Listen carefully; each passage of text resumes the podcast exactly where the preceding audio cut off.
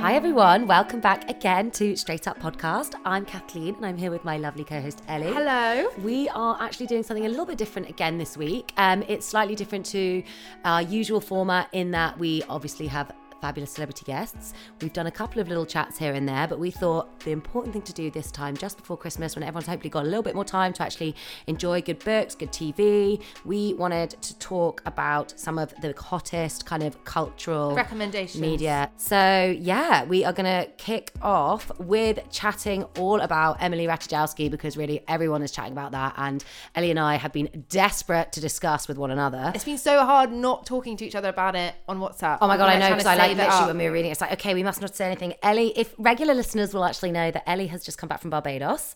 She had a very I'm 90% holiday. pina colada right now. We were about to drink um, a rum cocktail earlier, and I was like, I just don't know if I can. So we went for the margarita instead. We did. So we actually have our drinks very kindly provided by our wonderful episode sponsor today, Tom Savano. Tom Savano is a small bottled cocktail business that launched just before lockdown. Uh, it's incredible, kind of artisan, special, small batch cocktails. I'm not joking. That is the best. So it's a mezcal. Let me get this bottle up. Oh my God, It's get it a mez- spicy mezcal margarita. Okay, anyone that knows their margaritas well will know that you upgrade it with mezcal. So Yeah. if you want to look like you sound like you know your cocktails, always ask for a margarita with mezcal. It's got this amazing smoky taste. Also love um, spicy margaritas. I know that's just the one, really, And spicy it? mezcal is just divine. Cheers, hun. Yeah, cheers. And it's quite sweet in a really nice way. It is. It is. I actually, I'm really into this. what I love about Tom Savano, it was founded by a guy who works in finance um, just before lockdown. It's clearly taken off. I think Tom Savano is like this fictional character that the founder created to like kind of basically like embody like the ideal gentleman that's traveled the world. he used to be obsessed with having sunset mojitos wherever he went because it would make him think of his first ever sunset um, in Ibiza. So for 10 years, he'd kind of like try and recreate that memory with a drink every time he was on holiday. I've never had a sunset in Ibiza. You oh, have. oh my God, you haven't been to Ibiza? You All right, we'll, we'll go next year, don't worry. What are the sunsets like? They are really nice. I think maybe just because. Well, do you know what? I say that they are lovely, but when I was there, because I was there in late September, it was getting dark like a lot earlier. Like it actually wasn't as like um kind of like. Do you know what? Sunsets gorge are a myth. When I went to Bali, they were like, watch out for the sunset. Didn't see any good ones. Barbados, Mm. sunsets are amazing. There was a fucking cloud in every single one, or it was like too dark. Yeah, it's always cloudy in the Caribbean, though, isn't it? It's like one of those weird myths about the Caribbean that you think it's going to be like beaming blue skies, but actually Exactly. it's not. But anyway, guys, um, Tom Savano, Please, please Brilliant cocktails. Do us a favor, give them a try. Give them a try. All you need to do is go to tomsavano.com. There are Christmas gift sets launching. Like, actually, I think they should have launched even this week. Yeah. they're going to really capture like a travel vibe, and they deliver like a set of cocktails, glassware, and snacks that will transport the recipient to somewhere so beautiful. oh my god, they come with the ma- most amazing nut selection. I know the little snacks. and, and plantain crisps, which I love. Also, it comes with a gorgeous little menu that tells you exactly how to drink it and suggested glassware. I feel like this is just the perfect gift for like a travel lover. Isn't it? Yeah. If you like, if you know someone that loves cocktails and also loves travel, then this is like the ultimate thoughtful Christmas present. little Christmas present. Can you buy one for me for Christmas, Catters? I will. I will. What do you want? We're having the spicy margarita now, but I actually really so want to I've try got the. this menu right now. I want the smoky maple ragtime Manhattan. Ooh. Gorge. Well, or, and it comes with maraschino. Is that how you say it? I think Maraschino so. I mean. I'm not very good. You know. You know Although again, actually, there were strong so many on my pina coladas that I actually can't look at them for a while. I'm, But I'm all Christmas about the, okay. the Sydney Twilight Espresso Martini. I mean, obviously, other than the mugs, because everyone knows that spicy mugs are our favourite. Yes. Anyway, I'm going to quietly sip this. Yeah.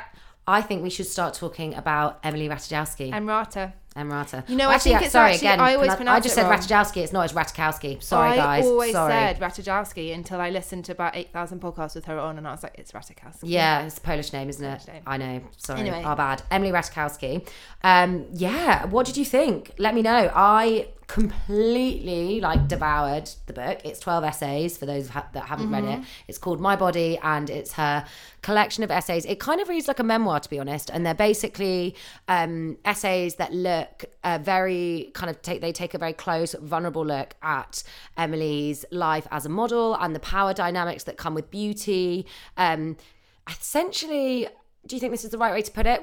The book is kind of a reckoning with her previous belief system. So she had thought when she was a younger model, particularly when she rose to fame around blurred lines, that um, you know, I think she calls it a, like yeah choice feminism. She was empowered by her choice to like show her body, and she felt that she had power in. A Yeah, she says like people are going to objectify me anyway, so I may as well like do it myself, commodify my own money. body and like hu- 100%. be a hustler. And it's now that she's got to a certain age and she'd experienced quite a lot of anxiety and sort of unhappiness in her life that she wanted to look back at her like formative experiences and see why she felt the way she did. So it's this kind of like reckoning that's massively based in misogyny and like Mm. gendered power dynamics. Uh, of course, I, like we say, experience as a Capitalism. model.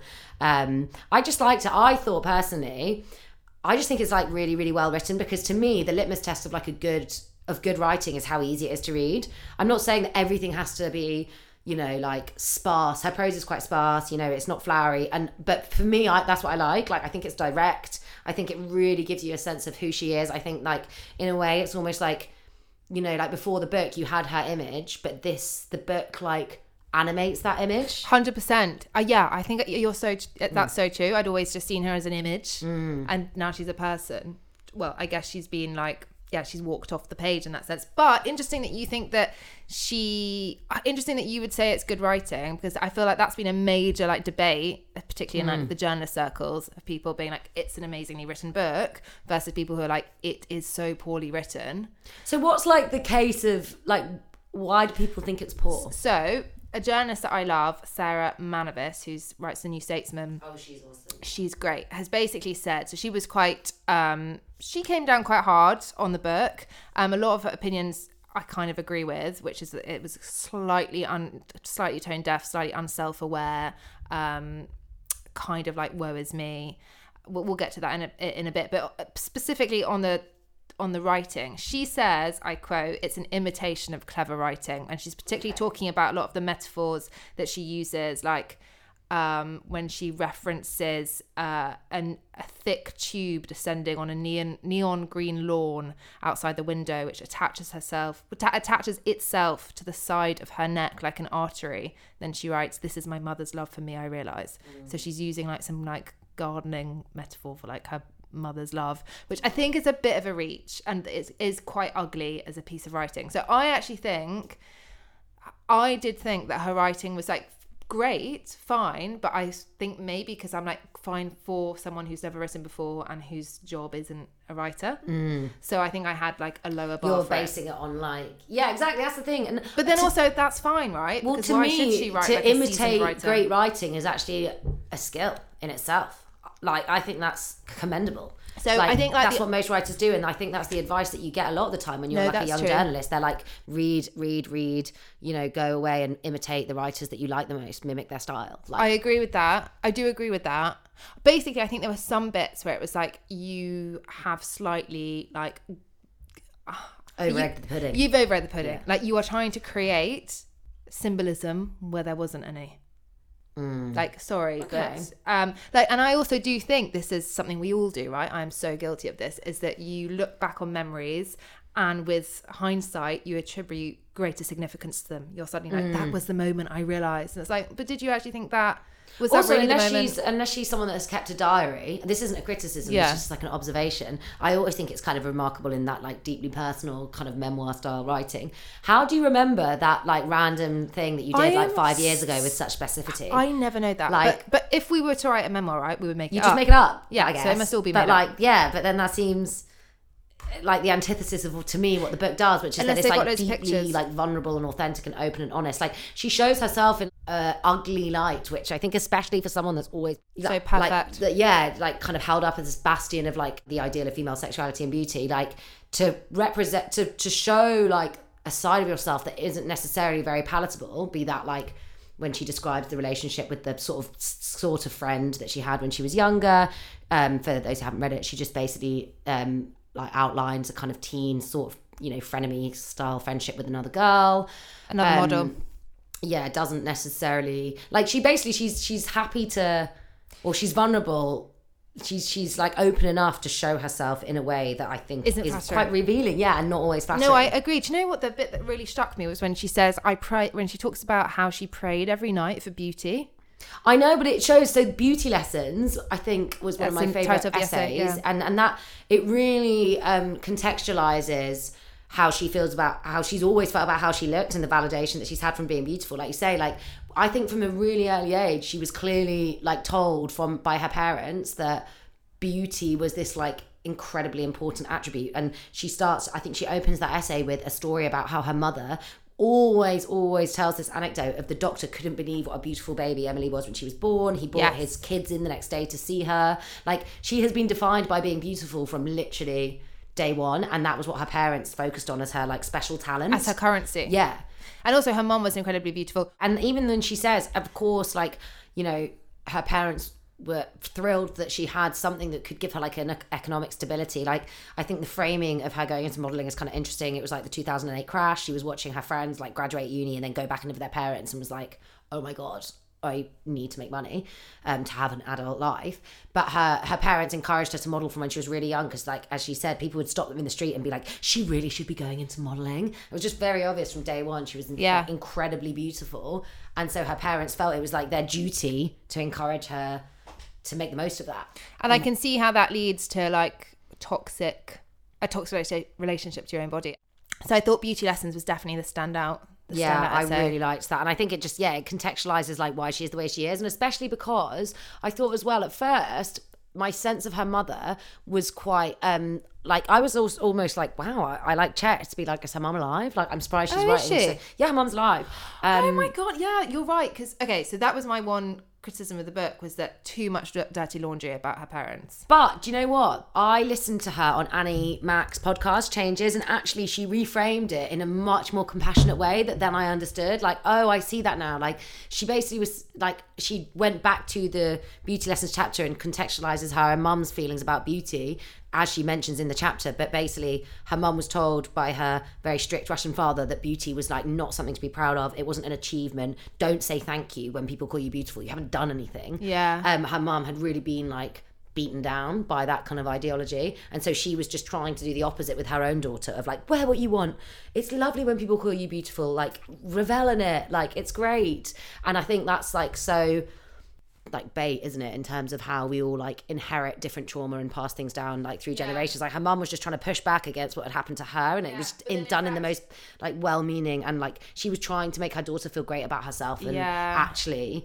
i think like one of the things that emily has said i think is like um she's had to unlearn like the ways that she had understood like love and specialness and like make a distinction Yes. between the two like i think she said even that she'd like kind of lost that distinction between the two as a young person and then that was true of her upbringing and then when she became a famous model and had this like instant feedback loop of the specialness of lovability it completely warped her understanding of like why she has like value essentially Yeah.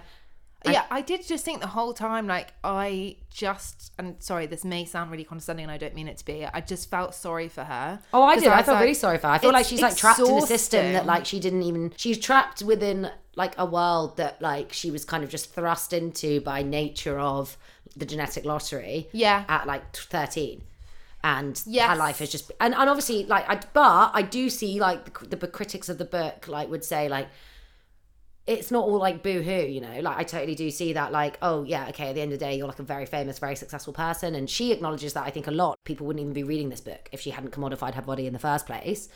But like, what else would you do? Sorry, like you may as well. And I think again, it's so easy for people to like shoot women down who say they're feminists if like.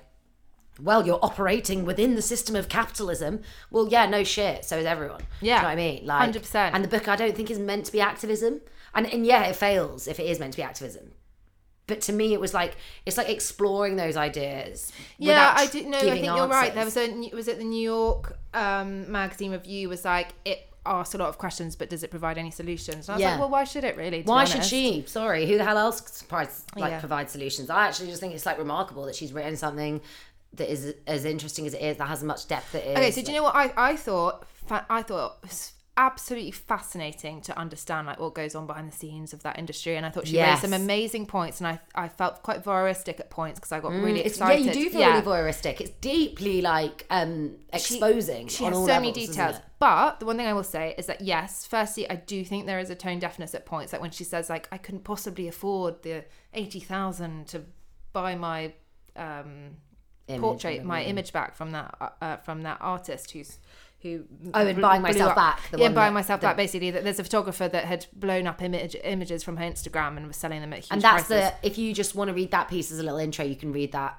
with the new. It's, it was on the New York Times Uh, website, New wasn't York- it? or was uh, it the New York New York Mag. New York Mag, and it was like their most read piece of the year last Yeah, year. exactly. It was kind of, I guess, what gave her the. But then she's like Fire in the belly settles on the do the fact that like you know I'll split it with my boyfriend. Okay, you still spent forty k on an image of yourself. Like I think there are lots of bits where she positions herself as incredibly relatable and like the common per the every woman. Yeah, but- and it's like you're not though, and, And you need to acknowledge that. Totally. And I thought in that one that's like the chapter, I think it's called like Because Hello Halle Berry. Um, and it's about how she and her husband um, were on a paid, like all paid for trip to the Maldives in this 400 million pound resort, private island owned by like some super rich guy. She'd been paid loads of money to go on vacation there for five days and take a couple of pictures. And it is really interesting because again, I think like just because you participate in something doesn't mean that you shouldn't be a critic of it. And so I don't think she's lost if her I got right sent to to the Maldives to bit- oh God, I love it. it. Do you know what I mean? But I think it's really interesting in that chapter because she does, I think she does do exactly what you're talking about a bit in that she separates herself from the rest of the guests and she's like all these other super rich people Yes. it's like Han you're literally one of them you're like a world famous supermodel like you are just as much of a part of the system as all these other people that you're like projecting onto Yeah, and I think exactly. she does like know that but I can see that that's I find her way more self. So I finished the book quite conflicted, and I was like, I don't think you quite understand some like who you are. Sometimes, no, sorry, I don't mean that in a deep sense. More just like what you represent. I think Hmm. what you represent bit- to other women I guess you never how could you and it's you Okay, I think maybe I felt it's like yeah you. no, I agree with you totally. Yes, Yes, I'm saying like she hasn't done that like self like in like reflection. not- yes, but then on podcast, I think she really is. So I wonder if it's something to do with the stylization of the, The of her writing, itself, yeah. and I can tell that writing in a, it is quite stylized. Like I do yeah, think she she, obviously wants to be quite enjoys. lofty with it. Yeah, she Yeah. enjoyed the process of writing, and I wonder if actually that may have held her back because she sounds way more self-aware on podcasts when she's just speaking about her experiences. Yeah. and I think maybe the actual written format for her is not the best because she's trying to prove something. Like she's trying to prove that she's a brilliant writer. I don't think that was necessary.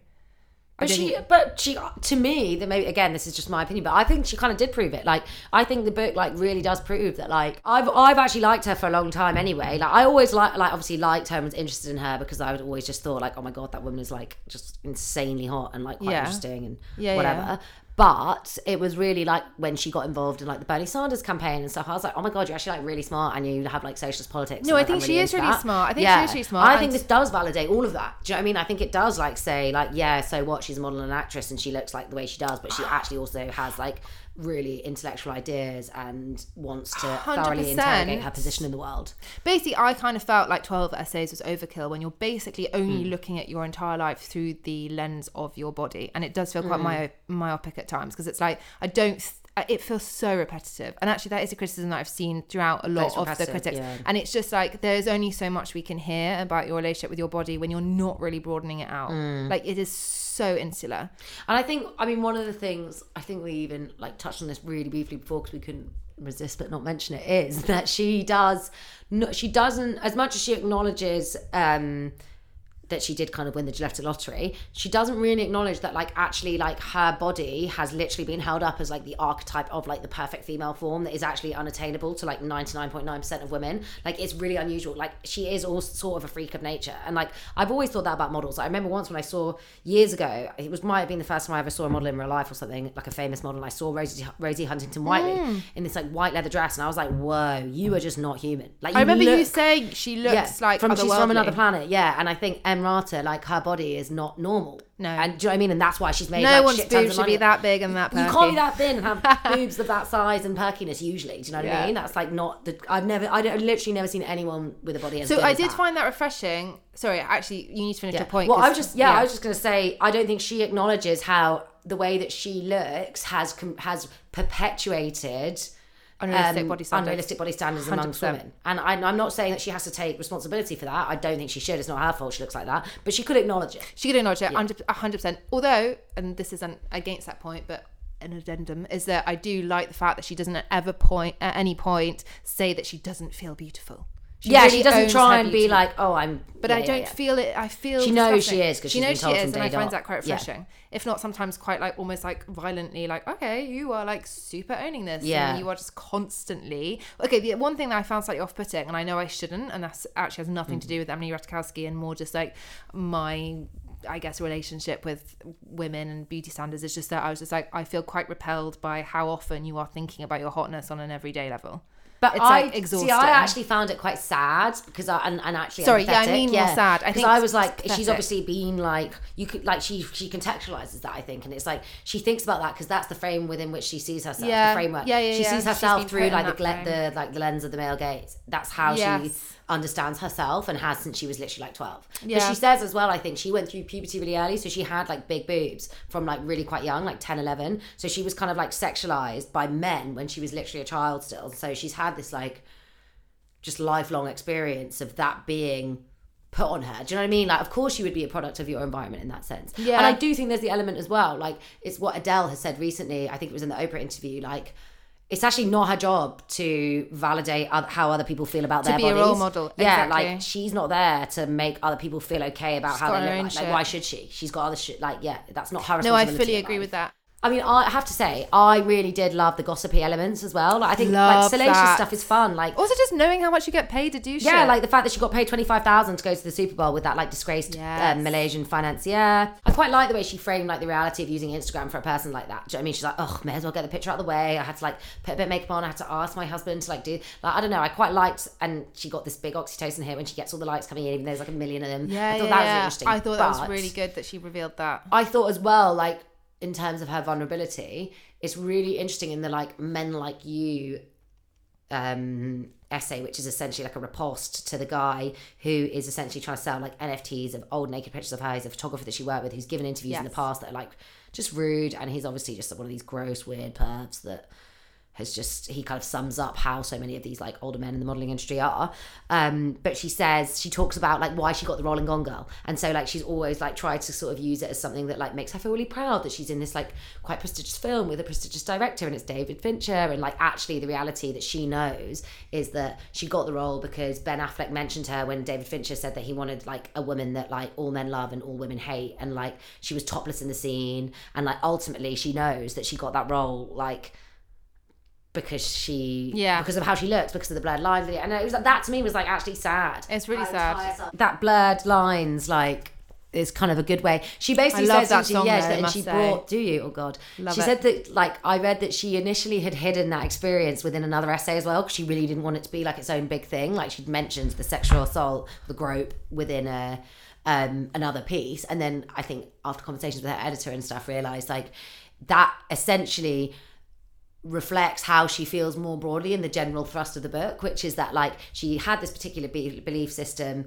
that's cracked. She's now gone back and looked with like fresh eyes at a lot of her experiences, and like I think that is so true of so many women, like not just models. Like we've talked about stuff like that so many times. Like I remember like when we just had conversations about, um, you know, like what things were like when we were teenagers. Like there's only two years between us, but like they're still quite similar and it's always been like quite telling. Like I think it's just it's indicative of our wider culture. Like when you're growing up, it is true. Like hot girls like do have the like seemingly have the power Yes. and like older men fancying you is like cool and you place a lot of value in how like desirable you are and you think of it as like an honor when like older men pay you attention even I though still now, feel that now. yeah, I mean, to be honest. I, like we used to go, like some me and like my gals used to go like clubbing in central London when we were Did like you go to Duluth?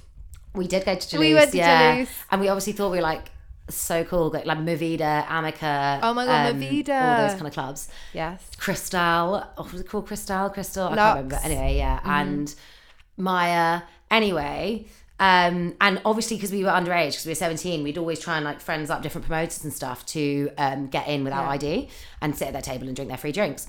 And obviously we wanted Always cranberry juice and vodka. or yeah, or orange and vodka, or Red Bull and vodka. It'd be like Yeah. one of those Yeah. three, wouldn't it? They'd be the mixers. Or if you're lucky, a bottle of champagne comes out and you get to hold the sparkler, And then it like goes how, away again, How unbelievably tragic like when you actually, yeah, look back at it. Um, but yeah, the way that. I used to think like it was so flattering when these greasy, gross, loserish old men would like show us attention just because they like had a bit of money and they were older and like you know what I mean? You'd think like, oh, he's like a, this is like a promoter, like they're flattering me. They're like like one time I remember literally this promoter like squeezing, putting his hand up my dress and squeezing my bum and like saying something about how like I must work out, and go to the gym. And now I look back on it, I'm like literally that's sexual assault. That is Whereas 100% at the time assault. I was like. I always thought that guy was gross. I'd always thought he was a bit of a weird guy, and we'd been like, mm, "We're just going to use him to like get in." But And you were only 17. yeah, we were only 17 and like I just look back at it and it's like so funny how you see it in hindsight. Like I even thought like, you know, in like Lisa Taddeo's book, like in Three Women, how the woman that was like groomed by the teacher, she's looking back on it differently. Like I remember, yeah, I used to think that idea of like, oh, how fun, like an affair with a teacher. Whereas now you realise like that's gross misconduct. That's Yeah, like an abuse that's of so power. true. Like you when you're a teenage girl, you're never ever gonna see don't the world through understand those eyes. dynamics. Yeah, and you think, like we say, yeah, you you're delusional or you're like naive enough to think that like um desirability is power. Yeah. And actually like Yeah. it's not. And I remember like I think you should definitely talk actually. I hope you don't mind me bringing it up, but Ellie wrote this amazing piece when we were both at GQ together. They were doing like a big GQ was doing a big um Me Too uh, portfolio. Yeah. And Ellie wrote a piece about her experiences at Oxford Uni, essentially about the misogynistic culture there and whether or not it had changed. Uh, How many years on was it? Um, I think it was like five years old. No. My jaw, I'll Yeah. let you give the specific examples, but believe me, like my jaw was on the floor when I was reading Ellie's piece. Yeah, so I think it's again like what we were saying about the Emrata stuff is looking back and realizing how what you thought what Mm. Was, you like, thought you were yeah you thought you were like, gaming the system at the silly, time but actually you were a victim of it um i just remember at oxford there was just all these moments where like i remember i was friends with these guys who to be fair i did really get on with but they would often like make me iron their shirts I, I'm sorry, they would make like that to me. I say make. I They weren't like Sussex, they weren't like some liberal, forcing me, like- but I can't. remember- But I just remember it happening. Like, why else would I be doing? Why it? the It's like- fuck were you ironing a man's shirt at university? I know. Do you know what I mean? So Like, also, but I do think-. I do didn't think- like rate all the girls according to like Yeah, so there was like, a fit list. So there was a fit list, and I'm and I remember it was gassed all over. like, in the top five. so that's know? all I cared about. Yeah. I, all I You're cared like, about. This is actually like really misogynistic No, and I didn't give inappropriate. like, shit. but am I in the top five? then? Yes. So it was all it was like front page of the mail and everything. And also I remember the guy that was like the main guy part of it was like really upset. And we were on the ski trip and he was like, I can't believe I'm like front page of the mail and I'm so devastated. Oh my god, you're like feeling sorry. and then he tried to get with me. No. And he had a girlfriend who was my friend. no. And I was like, oh my god. go away. But I was like, this is just so classic. To be fair, fuck the entitlement. Like, yeah, It's just he actually wasn't one of the worst, to be fair. But anyway, I was like, why? Anyway, I was like, classic. I do get this a lot. Actually, I do find that women are just like often men will just gravitate towards women just to be comforted. And that's all we're there for. And then you'll try and get with us. Yeah. um, anyway, so yeah, there was a fit list scandal, and yeah, as you say, I kind of just cared about whether I was on it or not, and beyond that, I didn't really give a shit. And also, there was one guy in our friendship group that we gave um, a T-shirt to. I'm not going to say his name, but it said "rapey." Let's say he was called Tom, rapey Tom, because he was quite like rapey, I guess, and we thought that was hilarious. That was like a funny joke, whereas actually it's like, mate, you're probably like three steps away from like actually raping someone and being in jail.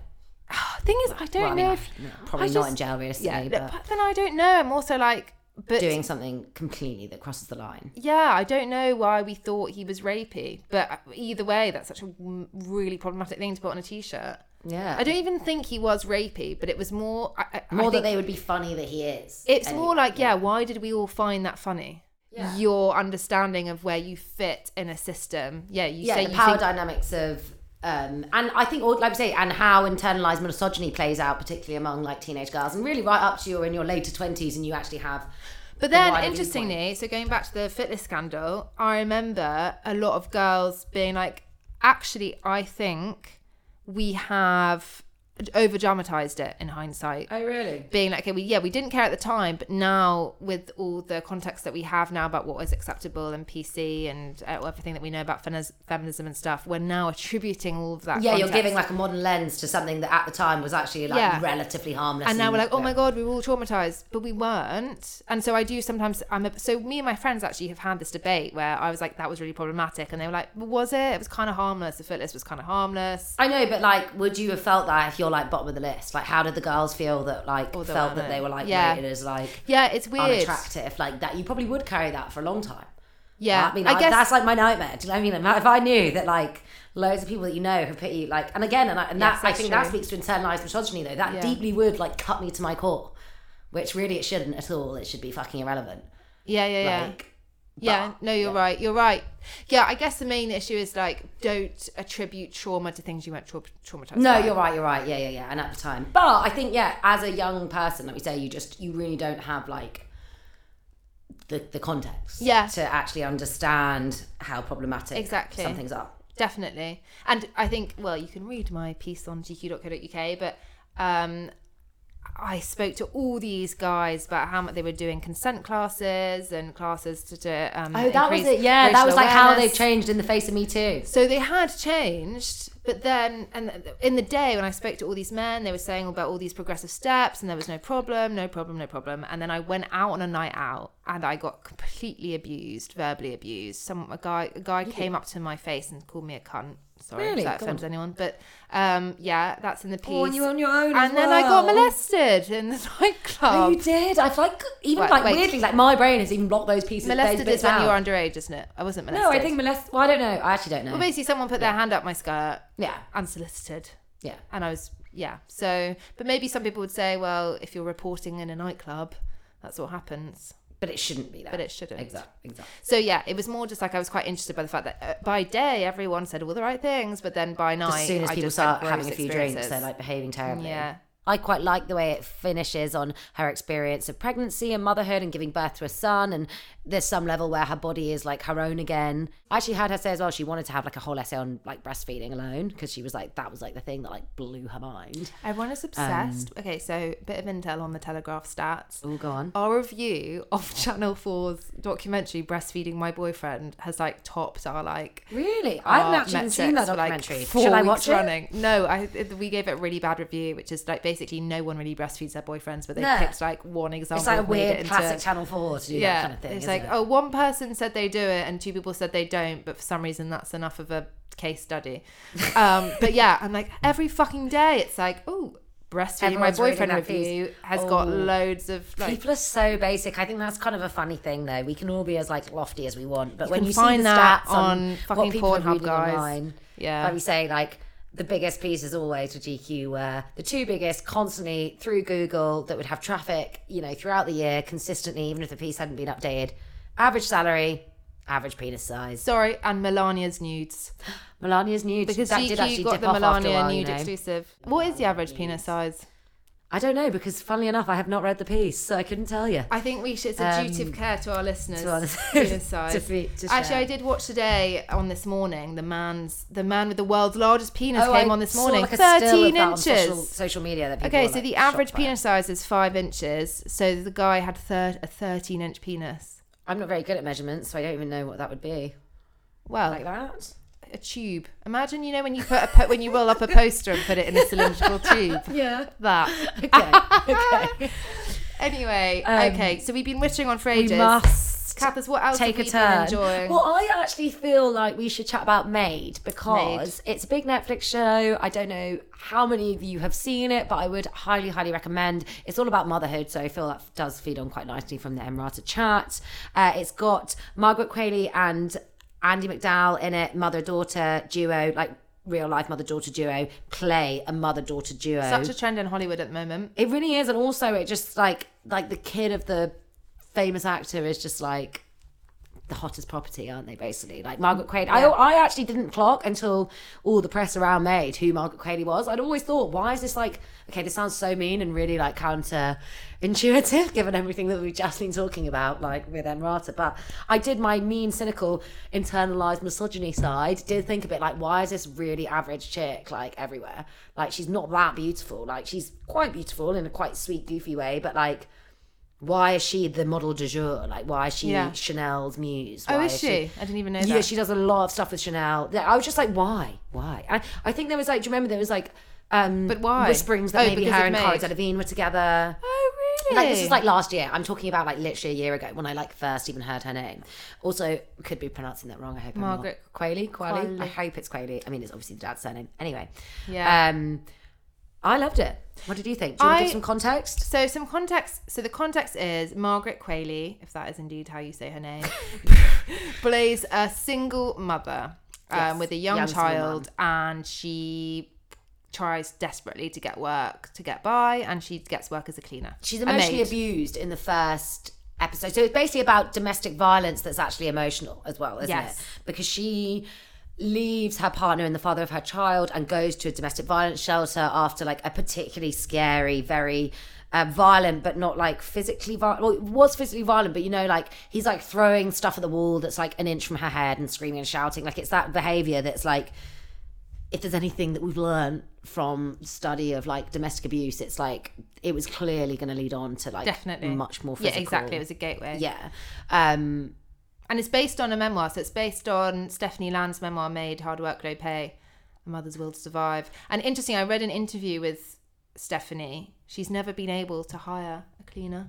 was it the interview? So I read a piece with her. Maybe it was even like a first person piece, but I thought it was really interesting. I read something where she basically talks about how jarring it is to now be the successful person, and people think because she has money, she would never have been a cleaner. And like, Yeah. there's this really people have they're like, well, not someone like you. You're educated. You have a degree. Like, obviously, you wouldn't have been a cleaner. And she's like, "Mm, obviously, I would. Yeah. I think it really, um, again, like the UK is far from perfect. Like our, um, the state like support system is broken, and there are so many people going under the radar. And I'm not trying to um, idealize like the system that we have, but my god, it makes it even more uh, like it gives even more um clarity to how unbelievably like unsupportive the social system is in America.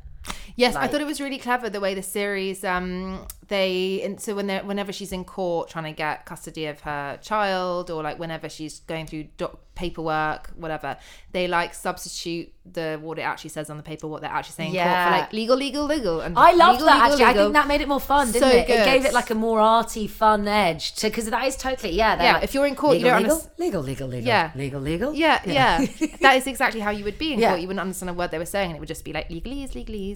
Yeah, totally. I really like that because it was like That's it's very. like, that was the only like departure from like realism essentially in the way they what I shoot it, didn't it? like was the way so she has a very finite amount of money that's constantly either going up or going down, and they show that on the side of the screen by like Oh, showing yeah, the yeah, dollar yeah. Sign. Like Twenty dollars, and then she uses petrol, and it's like down. I hated that. Why Oh, is that necessary? See, I feel like I quite like that because I think it um it amplified just how like insecure her situation is and how like Can't you just being on the that? verge like that all the time, like the financial insecurity and like the anxiety that that would cause. I feel like it almost like encourages the Yeah, maybe. viewer to pick up on that anxiety. I thought it was trying to be like too like modern with just I like the, the way they presented it. Interesting. Also, two two criticisms because we love to we love to cancel I know a show. Also, we have to be. Well, no, I think we have to be fair. Like, No, we have to be I, fair. we, I, we, you know, if we no, I like- loved it, but so I, there's always a reason why a show has been problematic, right? So I'm just going to say. it. Yeah, of course, because no one can do anything because nothing is like the perfect piece of art. No, like, exactly. No one can. So the Guardian said that the show was problematic because it didn't actually show the backbreaking nature of being a maid, which I actually I actually kind of get that. I get that, and actually my favourite scenes were the cleaning scenes. well, I did think it was. I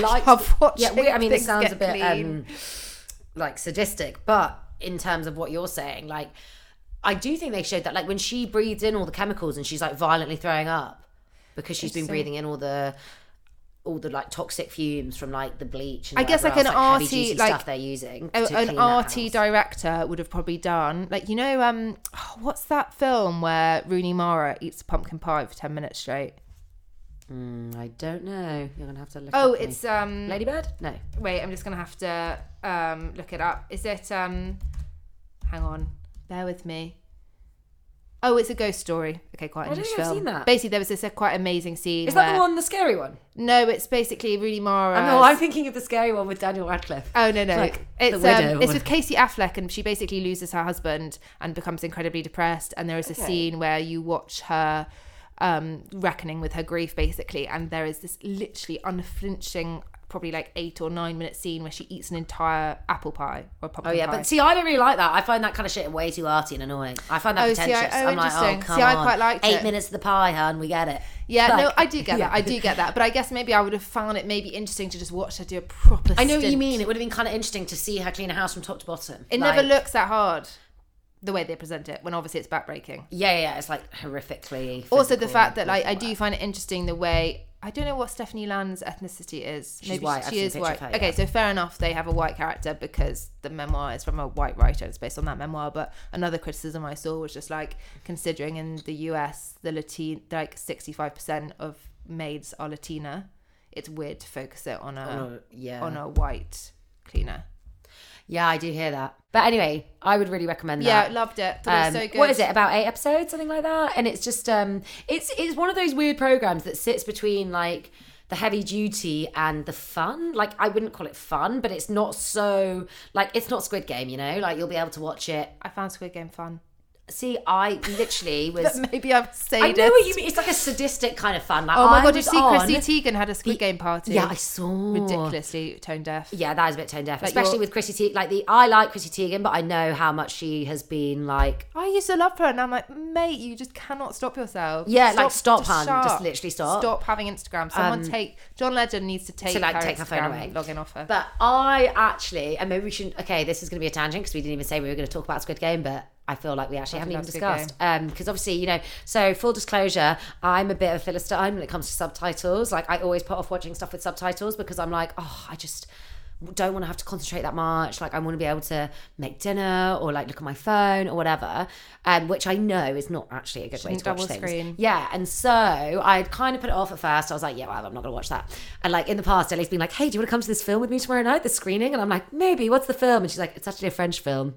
And I'm like, no. And Goodbye. she's like, I hate you. I mean, you wouldn't even come with me, even if it was a Um, non-French film. You don't yeah. even go to cinema with me. No, I know. I hate the cinema full stop. So Why? you ain't getting me. I'd just rather watch at home. But, But why? It's just like more cozy and fun. You get free home. wine at my screenings. I know, but I'd rather drink my own like wine, in my own living room. You never drink wine. I know, I'm not even really a wine drinker, but Lots anyway, of issues here.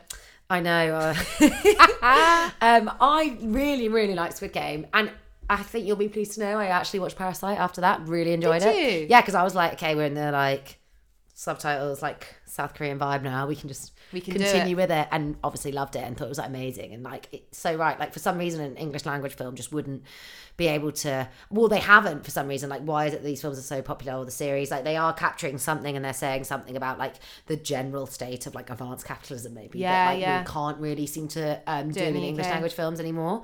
And I, yeah, I loved Squid Game. But back to Chrissy Teigen's party, I think it's totally disgusting that she had her rich friends dress up as poor people and then like win a trip to Napa. yeah, is that what they did? They won a trip to Napa. She like gave a trip at the end. Yeah, And they, like- weird, isn't and- it? and John- tone deaf. John like you say. Legend wore the mark. So in Squid Game, like the host that basically like overlord over this horrible sadistic game where poor people fight to the death for money, and the, the hosts get like a kick out of it.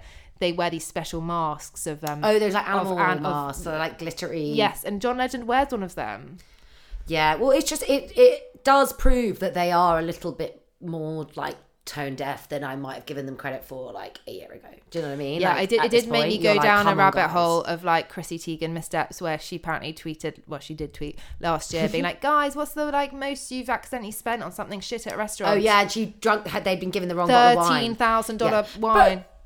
You know what? I would be totally arre- see I would be in tone deaf, prison. but like.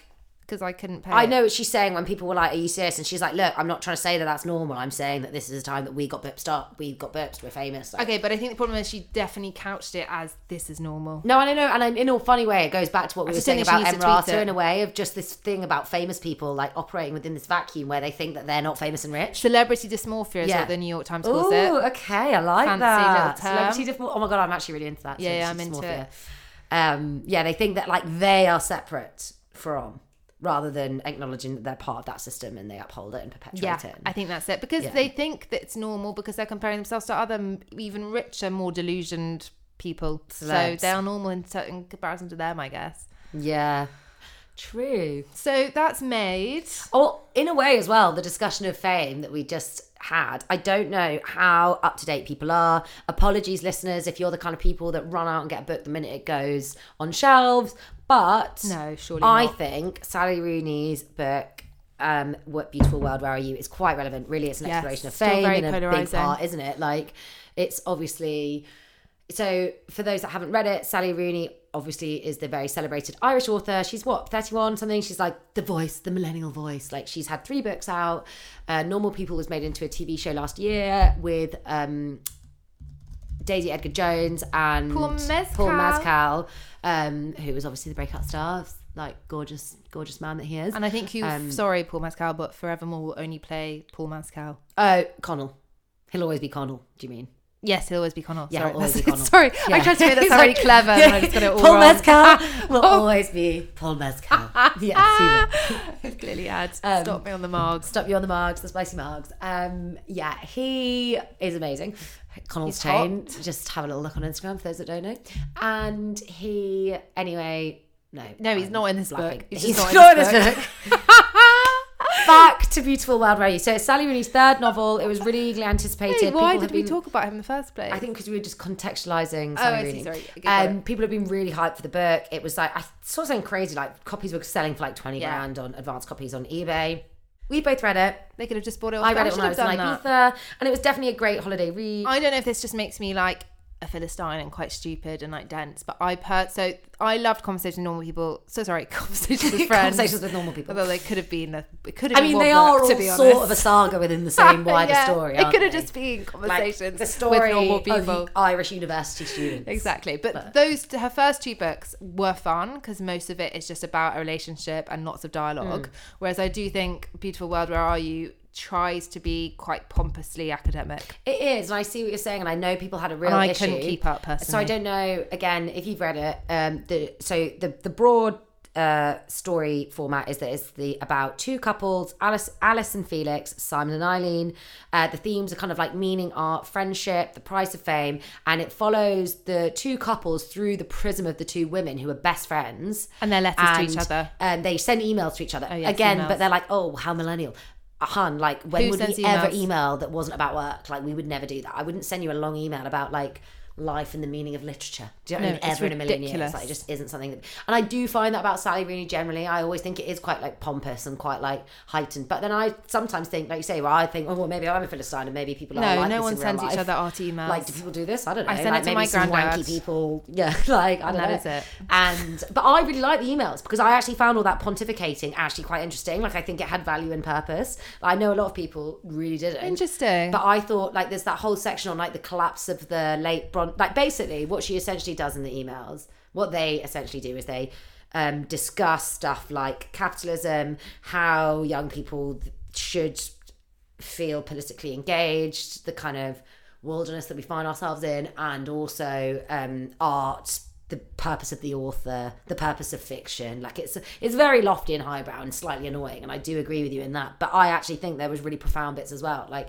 the I can't remember what page it's on now, so this is really unhelpful. I'm sorry, guys, but when they do discuss like the fall of late bronze, the late Bronze Age, I thought that was really interesting because I think at the end of the day, like what that what that story is used for is to say these really really um sophisticated civilizations have died out and there's no record of them even. And like you know like we're not supervious to like that i think Yes. it's essentially what it's saying. Like history is a cycle and like we think that we are the pinnacle of humanity and yeah okay we are in a lot of ways technologically and blah blah blah. But clearly the road that we're on right now is not looking good for humans let's face Yeah. it. Do you know what i mean? Like for this civilization that we currently have like it ain't looking good so I actually did find that quite profound. And I also really liked the moment she talks about, I think it's Eileen, no, it's Alice, the writer. So she's a, just for context as well, guys. So the two jobs of Alice and Eileen. Eileen um, is a editorial assistant at like a literary magazine, Yeah. which is something that Sally Rooney has done herself. So it is something that she knows about, but she's on like a tiny salary,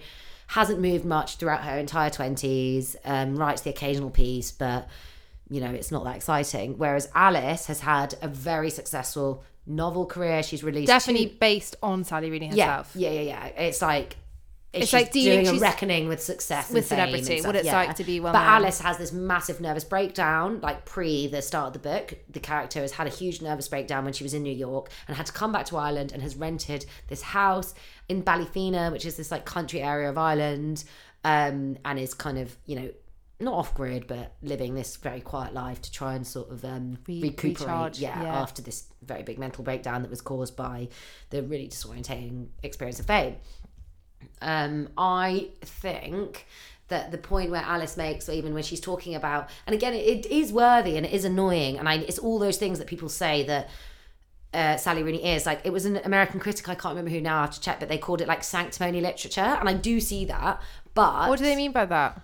That it's very um it's gesturing. Do you know what i mean? It's like it's very it's like pontificating all the time about the morals of capitalism and this and that, but rarely is it like actually giving answers or doing any kind of again in a funny way, similar to Emrata, the- like yeah. that it is like it's not useful activism. And i do agree with that with the with the students like they're not activists. Like they talk about this and that and they think this is great and you know what i mean? But like actually what are they doing? But Yeah, that's very true. but I did really like like the bit where she talked like it stuck with me. I read the book in September. It's now mid November, and I remember it clear as day. Like when she's in like a newsagent's or a little shop, and she talks about how all this uh, all these like luridly coloured plastic covered items, like seventy percent of the world is literally subjugated and ex- like and exploited for us to be able to do that. Like most of the world suffers for the ten percent of people like we are in the UK to be able to walk into a shop and buy whatever we want. Yeah. One of those, like it is gross, and I'm not saying she offers any answers. She doesn't. Again, she raises questions, but I think it is quite profound. Like it is gross the way that we live in a lot of ways, and I actually don't think it was like irrelevant. Like all the theorizing on anti-capitalism, I think was useful because ultimately, as well, like yes, as I said, the characters do lots of like posturing and very little activism, but I think that speaks to how like powerless all of us feel in this day and especially our age do you know what i mean? Like simon is an example of someone that's like trying their best that he's like wedding himself ideologically to like being the best and the most moral and his dad's like diagnosis that he's Yeah. got um uh, what is it? He's got a messiah complex. Uh, simon by the way is the sort of a love interest of eileen he's five years older someone she's known from home um, but he actually still, and he works for like a left wing think tank, this niche left wing think tank. He could have got a way better job, and yet he does this because he believes it's like the morally right thing to do. Yet he still feels completely powerless, and that actually he's wasting his time. And I think that's how most people of our age feel. Like we can recognize the problems, we know how grave and like overwhelmingly serious they are, but what the fuck can we do? Yeah. Like that is actually how. Do you know what? You're actually making me want to go and read it again.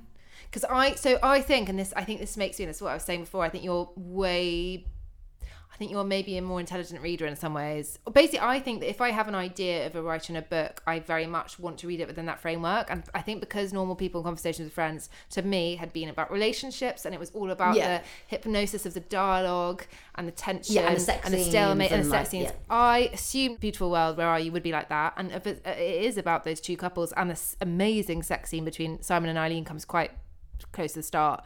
So I was frustrated that all these like quite academic philosophical essays They were like getting in the way They of like the the way. relationships. No, I do they totally were getting in the way. see And I think that's saying. only because I wanted something that I had expected from Sally Yeah. Rooney's writing. and you do expect which is unfair of me and close-minded, and I'm going to read it again and be a bit more intelligent about my reading. I think you are right, and I think in a way, at first, I was disappointed in that I was like, "Oh, it's just the same book again." But actually, like, is there something wrong with that? Like, we should. same Ex- do you know what I mean? Like, from an artist, like we expect an artist to. That's what Adele does every Yeah, album. do you know what I mean? Like, so actually, am I just being like a really judgmental bitch? Being like, oh, you've just basically done the same again, a stilted, frustrating relationship where no one tells each other how they really feel. Great, Yeah, and it's just you know what I mean? hot But actually, and like everyone says three word sentences to each other, and like there's this huge unspoken tension that easily could be sorted out if everyone just went for one drink at the pub. but instead, they don't. They spend like chapters Literally. and chapters in agony. Which, by the way, I would have to. Sorry, it's not to hate on Rooney, but no one's no one has that problem of communication. No, they don't, do they? That is No. what I have found. That is the thing. Have Like we say, ever really had that readable, problem with I'm any sorry, boys that we know? Like, just say how you feel. But that is- like this is ridiculous. This The- is like, ridiculous. Even with Eileen and Simon, how? Why aren't they together from like It's conversational chapter three? balls. Like, guys, Yeah. you could have just. You know, sacked all of us in and just, you know, got together then when you no realise you were book. soulmates in chapter three. Maybe And Sally- I did find yeah. that with Connell and Marianne as well. Like, stop making this big hoo ha of your relationship and just get together for God's sake. That's the thing, but maybe like felt, you know. ease of communication comes at the expense of sexual tension. Yeah, and maybe like I'm also projecting onto other like maybe like ease of communication is something that we recognize, but actually maybe there are loads of people that don't find it as easy to express themselves. Hundred Do you percent. know And what I also, mean? we've It's been in long term relationships. Yeah, so obviously you can be like a militant, mean, rude bitch and say everything you truly feel and like Yeah, you know, exactly, like yeah. you're not like trying We to hide hold back. any part of yourself. So maybe we are like terrible examples. One thing I that will say is that, and maybe we should use this to end on to wrap up because we've been. Are you going to say Felix? I feel like we really need to talk about. Oh Felix. no! Okay, no, I can say something else. The famous writer Alice, the novel starts with her meeting Felix, who's an Amazon warehouse worker, Yes. um, on a date because Very they matched on hands. Tinder. Sally Rooney likes Yeah, to point out. and that is where, like you say, you can see the failing of like her portrait of the working class. Yes, like, she do is you really need to focus on his calloused hands as like I get the working class They're tr- guys. she's tr- I see what you're, she's trying to do. She's trying to um she's trying to make the comparison of like labor and work, which I think is really interesting. Like when she compares like Alice's work with his work. Like I've always thought that like the myth of hard work is actual bollocks. Like hard work, like people in supermarkets are working harder than most people in offices will Oh, ever understand. Yeah. Do you know what I mean? So and I think that's one of the big like illusions of capitalism is that hard work equals success. Well, no, it fucking doesn't. Like there are people sat on their asses doing sweet FA Yeah, and yeah, making true. loads of money.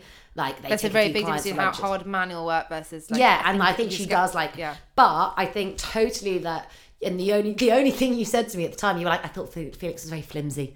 And I was like, but he is, he is. Like she, I think she I think she wants basically to focuses on a Alice at the class expense of Felix. So Felix becomes this like really two dimensional character, and he just doesn't seem quite as real. So there was one bit. So I thought. I mean, I don't know how many, like, how aware of the working class Sally Rooney is, and maybe she is mean, she's working probably class. not, let's face it. Well, I don't know, but but maybe she is, and maybe she definitely has lived experience in that. But I found like she wanted to explore the working class, but didn't really have a grasp of it. And fair enough, I definitely am of the belief that writers should be able to talk about experience they haven't necessarily lived in, but mm. then you need to flesh it out more. So there was this particular scene where Felix has a showdown with his brother. Oh yeah, yeah, yeah. See, And I was like, I just felt, and maybe this speaks to my own prejudice, I don't know, but like I felt like showing the working class character having this like pub brawl with his brother at a party.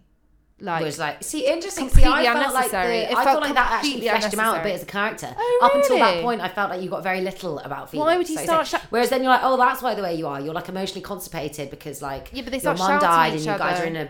They're they're in a. His mum had died a year before, and so the brothers are in a um, conflict about uh, selling the family home. it didn't feel credible to me. And also the way Alice reacts to the brother, she's so immediately rude Yeah, she's to rude to him when you just wouldn't do that. You just wouldn't but do that. What I thought was unrealistic is that they say that Felix is bisexual. Like, Oh, well, if he's bisexual, then Sorry. please Sorry, flesh the, that out. the constant queer baiting of Yeah. Simon and Felix. yeah, it's trying to like make livid. it. Yeah, that was annoying. That was so annoying. Like and it felt, felt so unrealistic when uh, Felix tries it with Simon. It's like, come It's- on, no, that would never happen. Okay, I'm glad you reminded me of that. Yeah. That was my major beef. yeah.